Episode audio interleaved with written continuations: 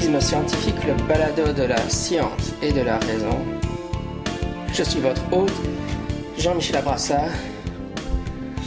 Aujourd'hui, je vais enregistrer un petit épisode solo euh, parce que simplement, pour le moment, nous sommes très occupés. On a eu l'enregistrement à Bruxelles Sceptico Pub euh, samedi passé de, de l'épisode 300 que vous, que vous écouterez la semaine prochaine. Et euh, alors je me suis dit j'allais un peu discuter avec vous de l'idée qu'on ne peut pas prouver l'inexistence de quelque chose. Euh, c'est quelque chose que je lis beaucoup et c'est quelque chose que j'ai beaucoup employé moi-même. Euh, par exemple, je disais, voilà, on ne peut pas prouver que les soucoupes volantes ne sont pas d'origine extraterrestre. C'est impossible à prouver. Pourquoi? Parce qu'on ne peut pas prouver une négative, on ne peut pas prouver l'inexistence de quelque chose. Évidemment, ça implique qu'on ne peut pas non plus euh, engager euh, le débat vraiment sur l'existence de Dieu, puisqu'après tout, on ne peut pas prouver euh, l'inexistence de quelque chose, donc on ne pourrait pas prouver l'inexistence de quelque chose. En fait, je suis un peu revenu de cette idée au fur et à mesure du temps qui passe, parce que c'est vrai qu'on on entend ça beaucoup. Alors, on, bah, quand, quand on est un sceptique débutant, on est, on est convaincu par, par la chose. Mais, moi, j'en suis un peu revenu, je vais expliquer ce que je pense à l'heure actuelle du sujet. Euh, mais l'idée, c'est que, euh, encore une fois, c'est une heuristique. Et donc, une heuristique, c'est une idée qui, euh, qui est vraie la grande majorité du temps, mais qui n'est pas toujours vraie. Quoi. Donc, c'est un bon raccourci cognitif. C'est une sorte de béquille cognitive, parce que on a quand même raison la plupart du temps. donc, moi, j'ai envie de dire, il est très difficile de prouver l'inexistence de quelque chose. Et mais évidemment, ça ne veut pas dire que c'est euh, totalement impossible. Et puis évidemment, au final, ça, ça sera une histoire de, de, sémantique. Hein. Je suppose que les gens qui ne seront pas d'accord avec moi, ça va être un problème de sémantique. Qu'est-ce que vous entendez par prouver et qu'est-ce que vous entendez par inexistence C'est un peu comme, euh, comme la fameuse phrase, le dicton aseptique. Euh, des affirmations extraordinaires demandent des, des preuves extraordinaires. Ben, le problème, je suis, enfin, je suis d'accord avec cette phrase. Hein, je l'ai défendue sur un épisode du podcast, mais évidemment, le, problème de cette phrase, c'est qu'est-ce qu'on attend par preuve et qu'est-ce qu'on attend surtout, en plus, qu'est-ce qu'on entend par extraordinaire? Extraordinaire, c'est très flou, quoi. Euh, mais donc ici, je voulais parler de la question de prouver l'inexistence de quelque chose. Alors, voilà, on, lit euh, beaucoup de gens, beaucoup de, en général, même sceptiques ou non, ils utilisent cette idée, on ne peut pas prouver l'inexistence de quelque chose. Mais ce qui, m'avait chipoté très, il y a quelque temps à ce propos-là, en réfléchissant un peu d'un point de vue épistémologique, qui croit vraiment que la science ne prouve pas l'inexistence de quelque chose? Par exemple, vous écoutez ce podcast-là, là, réfléchissez. Est-ce que vous, est-ce que vous, est-ce que vous pensez vraiment que la science n'a pas prouvé l'inexistence des licornes roses, quoi? Ben non. On considère tous que la science a prouvé l'inexistence des licornes roses. Euh, on n'agit pas ou on ne, on n'a pas un plan de la réalité dans notre tête qui fait ah oui mais en fait on sait pas prouver l'inexistence des licornes roses donc il se pourrait quand même qu'elles existent quoi. Euh, donc en fait on, dit ça mais en réalité on n'agit pas euh, euh, on, ne pense pas comme si c'était vrai. Donc ça, m'interpellait un peu parce qu'en fait on considère tous que il y a des choses qui ont été réfutées. Entre autres je vais parler du monstre du Loch Ness quoi mais par exemple à ce stade-ci, je considère que l'existence du monstre du Loch Ness a été réfutée par la science, donc on a prouvé l'inexistence du monstre du Loch Ness. Euh, je ne sais pas, est-ce qu'il y a beaucoup de sceptiques qui considèrent qu'on on ne peut pas, on peut pas prouver l'inexistence du monstre du Loch Ness et que donc euh, c'est une question qui restera en suspens éternellement euh, et qu'il y aura toujours un doute sur le fait que le monde du Loch Ness existe. Je, ne suis pas convaincu. Hein. Pourtant, voilà, c'est un peu ça le paradoxe qui m'a fait réfléchir sur le sujet. C'est parce que voilà, en fait, quand on discute avec les gens, on se rend bien compte que ouais, ils considèrent qu'il y a des choses qui ont été dont on a prouvé l'inexistence, mais pourtant ils vont dire on ne peut pas prouver scientifiquement l'inexistence de quelque chose. On, ne, on ne peut pas prouver une négative. Hein. Euh, évidemment, à chaque fois qu'on prouve une hypothèse, hein, si on fait en psycho, on a hypothèse H0, hypothèse H1, si on prouve une hypothèse, bah, par défaut, on, réfute la négative. C'est toujours... Euh, euh, si, je prouve qu'il y a une corrélation entre... Euh, je ne sais pas moi entre bon on va prendre un exemple de Nicolas Gaury mais entre la le QI et le fait d'être surdoué et la créativité, bah, on réfute l'hypothèse qu'il n'y a pas de corrélation entre le fait d'être surdoué et la créativité. donc forcément, en fait, la science passe son temps à réfuter des choses. Hein. Sinon, voilà quoi. Mais bon, là, on rentre un peu dans de la, sémantique, encore une fois, parce que je ne sais, je lis ça, il est impossible de prouver une négative, il est impossible de prouver l'inexistence de quelque chose, mais c'est pas très clair toujours que les gens. Enfin, c'est un peu flou pour moi ce que les gens veulent dire par là, ce stade-ci de mes réflexions. Et donc là, moi, j'ai vraiment parlé de prouver l'inexistence d'un objet. Donc, on va, dire, ouais, c'est impossible de prouver l'inexistence de Dieu, et, euh, enfin, d'un objet. je, voulais dire, je prends les exemples qui m'intéressent, ça va être le monstre du Loch Ness et en fait Dieu aussi. Hein. On ne peut pas prouver l'inexistence de Dieu, on ne peut pas prouver l'inexistence du monstre du Loch Ness. Euh, donc là, la première chose qui, m'a fait réfléchir vraiment à ce sujet-là, le premier contre-exemple qu'on donne dans la littérature épistémologique, c'est de dire, bon ben quelqu'un fait une affirmation du genre euh, j'ai j'ai une montre dans ma poche. Donc vous avez une poche, vous avez une montre dedans. La personne affirme avoir une montre dedans. Bah, c'est une affirmation empirique, hein, c'est une affirmation scientifique. Une montre existe dans ma poche à l'heure actuelle. Est-ce qu'on peut tester scientifiquement l'existence de cette montre? Bah oui, vous pouvez regarder dans la poche pour voir s'il y a une montre. Donc voilà, vous êtes en face de quelqu'un qui fait cette affirmation empirique, et vous dites je vais tester cette affirmation empirique, vous regardez dans la poche et vous constatez s'il y a une montre ou pas. S'il n'y a pas de montre dans la poche, euh, vous avez réfuté l'existence de la montre dans la poche. Donc vous avez réfuté l'existence de quelque chose. Euh, donc voilà, c'est un exemple que je, ne sais plus dans quel livre d'épistémologie j'avais lu, mais qui montre qu'on peut en fait réfuter l'existence de quelque chose. Euh, bon, on va voir que ça va être une question aussi euh, d'espace réduit. Hein. C'est le fait qu'évidemment, dans la poche, ben voilà, on peut observer l'ensemble de, ce que, de ce qui est contenu dans la poche. Et donc, ça permet de réfuter la présence d'une montre dans la dite poche.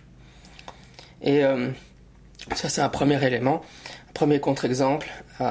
un autre contre-exemple, ça va être ce, que les, ce que les historiens appellent l'argument du silence. Alors c'est un peu bizarre parce que sur Wikipédia français, euh, euh, il, il un peu les choses. Je ne sais pas si c'est un problème de traduction, mais ici, donc moi j'utilise euh, l'argument du silence par, la, par, par contraste avec l'argument d'ignorance. Hein. Et bizarrement, si on regarde argument du silence hein, sur le Wikipédia français, ce dont il nous parle, c'est l'argument d'ignorance. Donc l'argument d'ignorance, c'est vrai que c'est un argument fallacieux, c'est clair. L'argument d'ignorance, c'est dire euh, euh, comme euh, comme on n'a pas réfuté l'hypothèse X, alors l'hypothèse X est vraie. Donc je n'ai pas réfuté l'existence des soucoupes volantes, donc les soucoupes volantes existent. ça c'est l'argument d'ignorance, mais évidemment ça c'est ça ça c'est clairement un, argument fallacieux. Mais bizarrement, il est présenté sur Wikipédia français comme étant l'argument du silence. Alors, dans le Wikipédia anglais, si vous cherchez, vous aurez deux articles qui sont Argument from Silence et Argument from Ignorance, donc l'argument d'ignorance. si vous voulez voir l'argument fallacieux, vous allez sur Arguments from Ignorance, et si vous voulez aller voir l'argument dont je vais parler, c'est Argument from Silence. Donc l'argument du silence, c'est un argument utilisé par les historiens et l'idée est assez simple en fait, c'est-à-dire que si euh, un, événement s'était produit, on devrait avoir un certain nombre de documents historiques qui l'attestent. Or, si on ne trouve pas ces documents historiques qui l'attestent, ben, l'absence de l'existence de ces documents historiques euh, prouve le fait que l'événement ne s'est pas produit. Ou supporte l'idée que l'événement ne s'est pas produit. Donc évidemment, euh, euh, encore une fois, il donne des conditions. Vous pouvez aller lire sur Wikipédia le détail de l'argument, mais il faut évidemment qu'il y ait un document euh, qui existe, qui, est supposé parler de, ce type d'événement, mais qui ne mentionne pas l'événement en question dont on voilà. On sait, on pense que l'intention de l'auteur du document était de fournir une liste exhaustive. c'est le problème de, la poche. Hein, c'est le problème. Il faut que ça soit exhaustif des événements de ce type-là.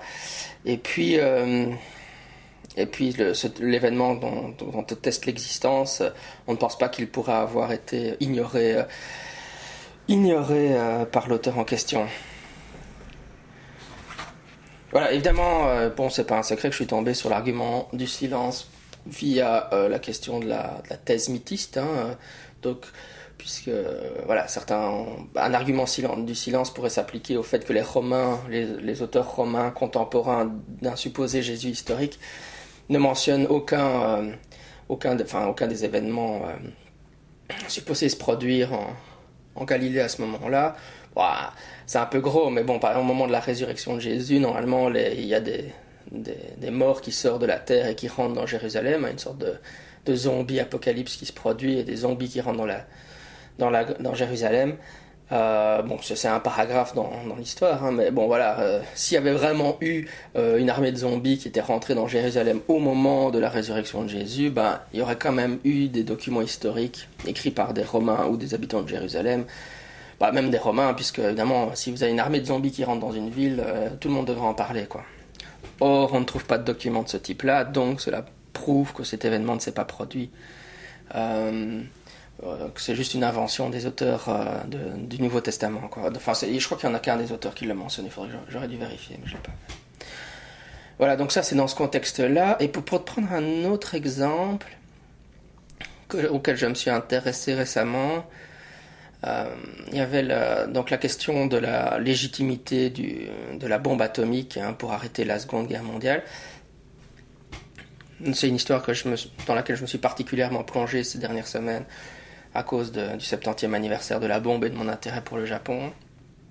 Et donc voilà, il y a certains auteurs qui disent que les Américains n'ont pas jeté la bombe sur le Japon euh, pour arrêter l'armée japonaise, mais pour impressionner les Russes. Donc l'intention des militaires n'aurait pas été de réellement arrêter la guerre en Asie, mais en réalité ça aurait été le début de la guerre froide, et ça aurait été une façon d'impressionner les Russes. Donc en, gros, au lieu de marquer la fin de la Seconde Guerre mondiale, la bombe atomique aurait marqué le début de la guerre froide. Ah, c'est un argument euh, qui, qui euh, semble convaincant a priori, mais euh, l'astuce c'est que si on se penche sur les documents historiques, donc on regarde ce que les militaires américains et tous les gens chargés du projet de la bombe atomique disaient à l'époque, encore une fois, là, j'ai pas été vérifié, mais c'est un, article historique que j'ai lu sur le sujet qui développait cet argument, donc un argument du silence. Ils disent on, regarde les écrits des militaires de l'époque, des gens qui sont chargés de la bombe atomique, de lancer la bombe enfin, les bombes atomiques sur Hiroshima et Nagasaki, et aucun de ces documents ne mentionne le fait que ce serait en réalité euh, pour impressionner les Russes. Tous ces documents qu'on a de l'époque parlent d'arrêter la Seconde Guerre mondiale. Et donc c'est un argument du silence, c'est-à-dire que l'absence du fait qu'on trouve des documents qui indiquent euh, que l'intention des Américains serait en fait d'impressionner les Russes euh, prouve que l'intention des, des, Américains n'était pas d'impressionner les Russes. Euh, voilà, donc ça c'est l'argument du silence. Vous voyez qu'on essaie de prouver des négatives ou prouver des inexistences de quelque chose. Hein. Et juste, il y, a une page euh, euh, sur Wikipédia qui est ici Evidence of Absence, la preuve de l'absence. et là, il nous propose en fait la structure logique, hein, une structure logique qui s'applique à notre discussion. La structure est la suivante. Hein. donc, si Alice fait un gâteau, euh, en fait une tarte, sinon ce n'ira pas pour la petite histoire. Si Alice fait une tarte, alors elle, va, alors elle placera nécessairement la tarte euh, sur son. sur euh, Comment ça s'appelle ça en français? Juste à, sa fenêtre en fait. Donc si Alice fait une tarte, elle placera nécessairement la tarte à sa fenêtre pour lui, pour l'aérer, je suppose. or, elle n'a pas placé de tarte à sa fenêtre. Par conséquent, on en conclut qu'Alice n'a pas fait de tarte. on en conclut qu'Alice n'a pas fait de tarte. Voilà. Et donc là, c'est un argument logique euh, par l'absence. Parce que, comme euh, basé sur la prémisse qui est si Alice fait la tarte, elle la placera nécessairement euh, à sa fenêtre. Voilà, donc ça c'est un argument logique de la preuve par l'absence. voilà, et donc ça, nous amène finalement au, au, monstre du Loch Ness et à l'existence de Dieu. Donc, en fait, en réalité, je vais commencer par dire un mot sur l'existence des soucoupes volants. Moi, personnellement, je pense qu'en fait, on, peut, on prouve, le modèle sociopsychologique tend à prouver l'inexistence des soucoupes volantes ou euh, des vaisseaux extraterrestres visitant notre planète. Pourquoi? Ben, C'est un argument du silence, c'est-à-dire si réellement euh, des extraterrestres visitaient notre planète, on devrait avoir des preuves qu'on n'a pas pour le moment. C'est-à-dire que on devrait avoir euh, du matériel biologique extraterrestre, de la technologie extraterrestre, un cadavre d'extraterrestre, des films non ambigus.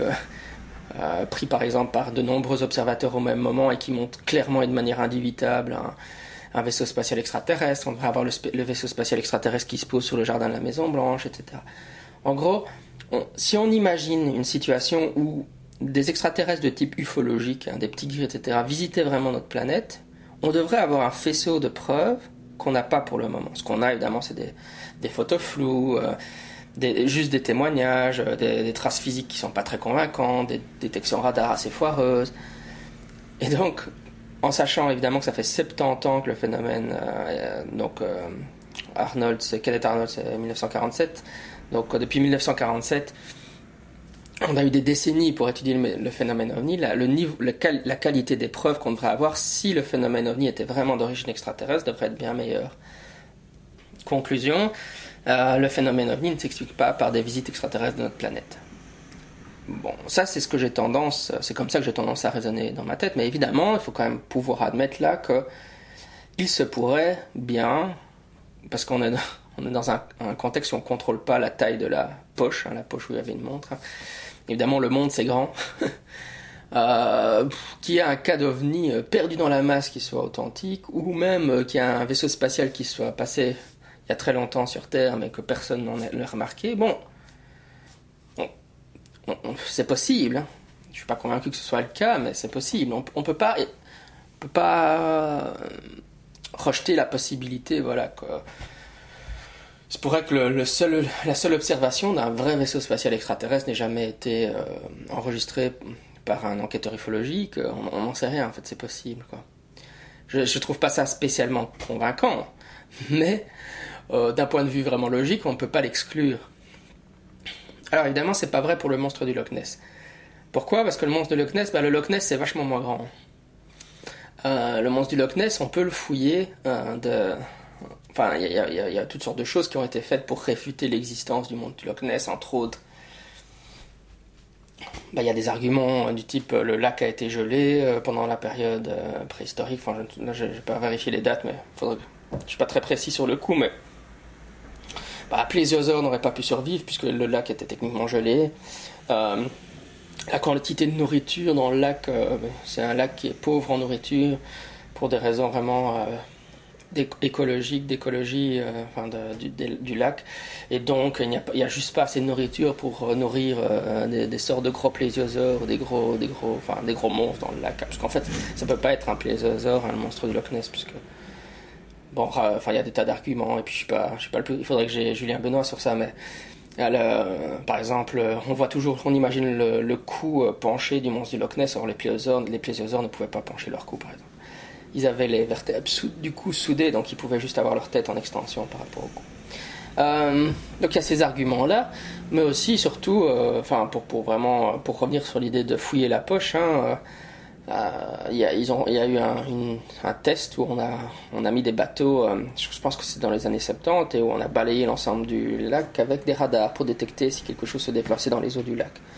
Et ils n'ont, rien trouvé, enfin vous savez, il y a toujours euh, une ou deux détections radar un peu bizarres, mais grosso modo, c'était largement négatif. Et donc voilà, c'est un peu. On, observe. Euh, enfin, on pourrait encore dire, il y a peut-être encore un très très très très très très très léger doute, mais bon. C'est. Pour moi, il est vraiment pas, pas très. Pas très enfin, pour moi, c'est clair que le monstre du Loch Ness n'existe pas, mais. Si. Euh, en gros, comme on a un, un espace fini qui est ici le monstre, le lac, bah, on peut le fouiller de complètement et être certain qu'il n'y ait pas de monstre dedans. Quoi. Euh, donc c'est comme regarder dans la poche et voir qu'il n'y a pas de montre à l'intérieur. Et donc on peut prouver l'inexistence du monstre du Loch Ness. Voilà. Et pour, pour en terminer, bah, comment, comment est-ce que moi je raisonne à propos de l'existence de Dieu Parce qu'on bon, on nous dit on ne peut pas prouver scientifiquement l'inexistence de Dieu. La question de l'existence de Dieu, c'est une question métaphysique, alors on ne peut pas résoudre ça de manière scientifique, ou, ou même la, la zététique peut rien dire sur Dieu, ou le scepticisme peut rien dire sur Dieu. Bon, évidemment, ici, on, est dans des arguments épistémologiques, donc c'est plus de la philo que de la science, hein, ça c'est clair. C'est un mix des deux, en fait. Hein. Euh, comme toujours, quoi, en fait. On est dans la scientia, comme dirait Massimo Pigliucci, la science plus la philosophie, c'est ce qu'on appelle la rationalité. Bref. Euh, l'existence de Dieu. Moi, comment je, raisonne avec l'existence de Dieu? Ben, Exactement comme avec les extraterrestres. Si le Dieu chrétien existait, il devrait y avoir un certain nombre de, entre guillemets, de preuves, mais d'éléments évidents dans la nature qui prouveraient son existence. Or, on ne les observait pas, donc cela prouve que Dieu n'existe pas. Bah, en fait, ça c'est d'ailleurs la forme classique de l'argument de l'existence du mal. Hein. Si le Dieu des chrétiens existait, comme c'est un Dieu d'amour, euh, il ne pourrait pas, le mal ne pourrait pas vraiment exister. Or, le mal existe, on observe que le mal existe, donc Dieu n'existe pas. En fait, on observe quelque chose, on observe que l'état des choses n'est pas tel qu'il devrait être si Dieu existait, et on en conclut donc que Dieu n'existe pas. Et en fait, c'est pour ça que la théorie de l'évolution est extrêmement importante. Pourquoi? Parce que, évidemment, les chrétiens, originellement, ils le disent toujours d'ailleurs, hein, bah, la splendeur de la création prouve, est la manifestation de l'existence divine ou prouve l'existence divine. Mais à partir du moment où la théorie de l'évolution explique la nature, enfin l'apparition de la multitude des espèces sur Terre, on, enlève une des preuves majeures de l'existence de Dieu. À partir du moment où on n'a plus besoin de Dieu pour créer les animaux dans leur diversité, les, animaux et les plantes dans leur diversité, la vie dans, leur dans sa diversité actuelle, à ce moment-là, ben, on enlève ce qui était auparavant la, manifestation première de l'existence de Dieu. Et donc, du coup, on peut regarder le monde et se dire, bah oui, finalement, on, voit l'état des choses et ce qu'on observe ne, nécessitant pas l'existence d'un Dieu, ça veut dire qu'il n'y a pas, il pas d'éléments euh, qui soit vraiment, qui, de manière flagrante l'existence de Dieu, donc Dieu n'existe pas. Bon, évidemment, ça c'est, je pense que c'est la manière dont je raisonne, et en fait, je, pense que d'ailleurs c'est la, manière dont beaucoup de gens raisonnent. Hein. Euh, bah, simplement, finalement, c'est une forme de l'argument, c'est un peu une sorte d'argument du silence ou un argument pour l'inexistence. Hein. Euh, bon, évidemment, les apologistes vont pas être d'accord puisqu'ils vont dire malgré tout euh, les constantes de l'univers ou, euh, la théorie de l'évolution n'arrive pas à rendre compte totalement de l'état de la vie, etc. Donc, ou l'existence d'une loi morale. eux, ils vont argumenter qu'il y a quand même des choses qu'on observe empiriquement qui ne pourrait pas exister si Dieu n'existait pas, et donc cela prouve l'existence de Dieu. Mais évidemment, les, sceptiques et les athées, quand eux regardent sous le, ce qu'il y a, enfin, observent empiriquement, donc via la science, hein, empiriquement, euh, l'état du monde, euh, ils ne voient pas dans, dans cet état du monde d'éléments qui nécessitent euh, nécessairement l'existence d'un Dieu, du Dieu des monothéistes des chrétiens, et donc ils en concluent que par, euh, par réflexion inverse comme ça, que cela prouve l'inexistence de Dieu. Voilà. Ok, euh, je vais arrêter là pour aujourd'hui. Euh, donc c'était mon petit épisode pour discuter de la question il est impossible de prouver l'inexistence de quelque chose ou il est impossible de prouver une négative. encore une fois, hein, je pense que il y, a, beaucoup d'aspects très sémantiques à ça. Qu'est-ce qu'on veut vraiment dire par prouver? Qu'est-ce qu'on veut vraiment dire par existence? Euh, qu'est-ce que, ouais, par exemple pour prouver, euh, voilà, je veux dire, en, physique, je veux bien qu'on euh, pouvait avant, en tout cas, à un moment faire une expérience et là qui était totalement reproductible et qui prouvait l'existence d'un phénomène, mais par exemple, en, psychologie, c'est vrai que si vous voulez prouver quelque chose, c'est un cas cumulatif. Il faut cumuler des données qui tendent à prouver que, le, que telle chose existe. Ben, en fait, voilà, donc en fait, prouver, c'est quelque chose de beaucoup plus complexe qu'il n'y paraît. Hein. Prouver, euh, en gros, c'est quand on prouve quelque chose, on remporte l'adhésion. Moi, je dis toujours qu'on a, réellement prouvé l'existence de quelque chose quand on a remporté l'adhésion de la communauté scientifique sur ce quelque chose.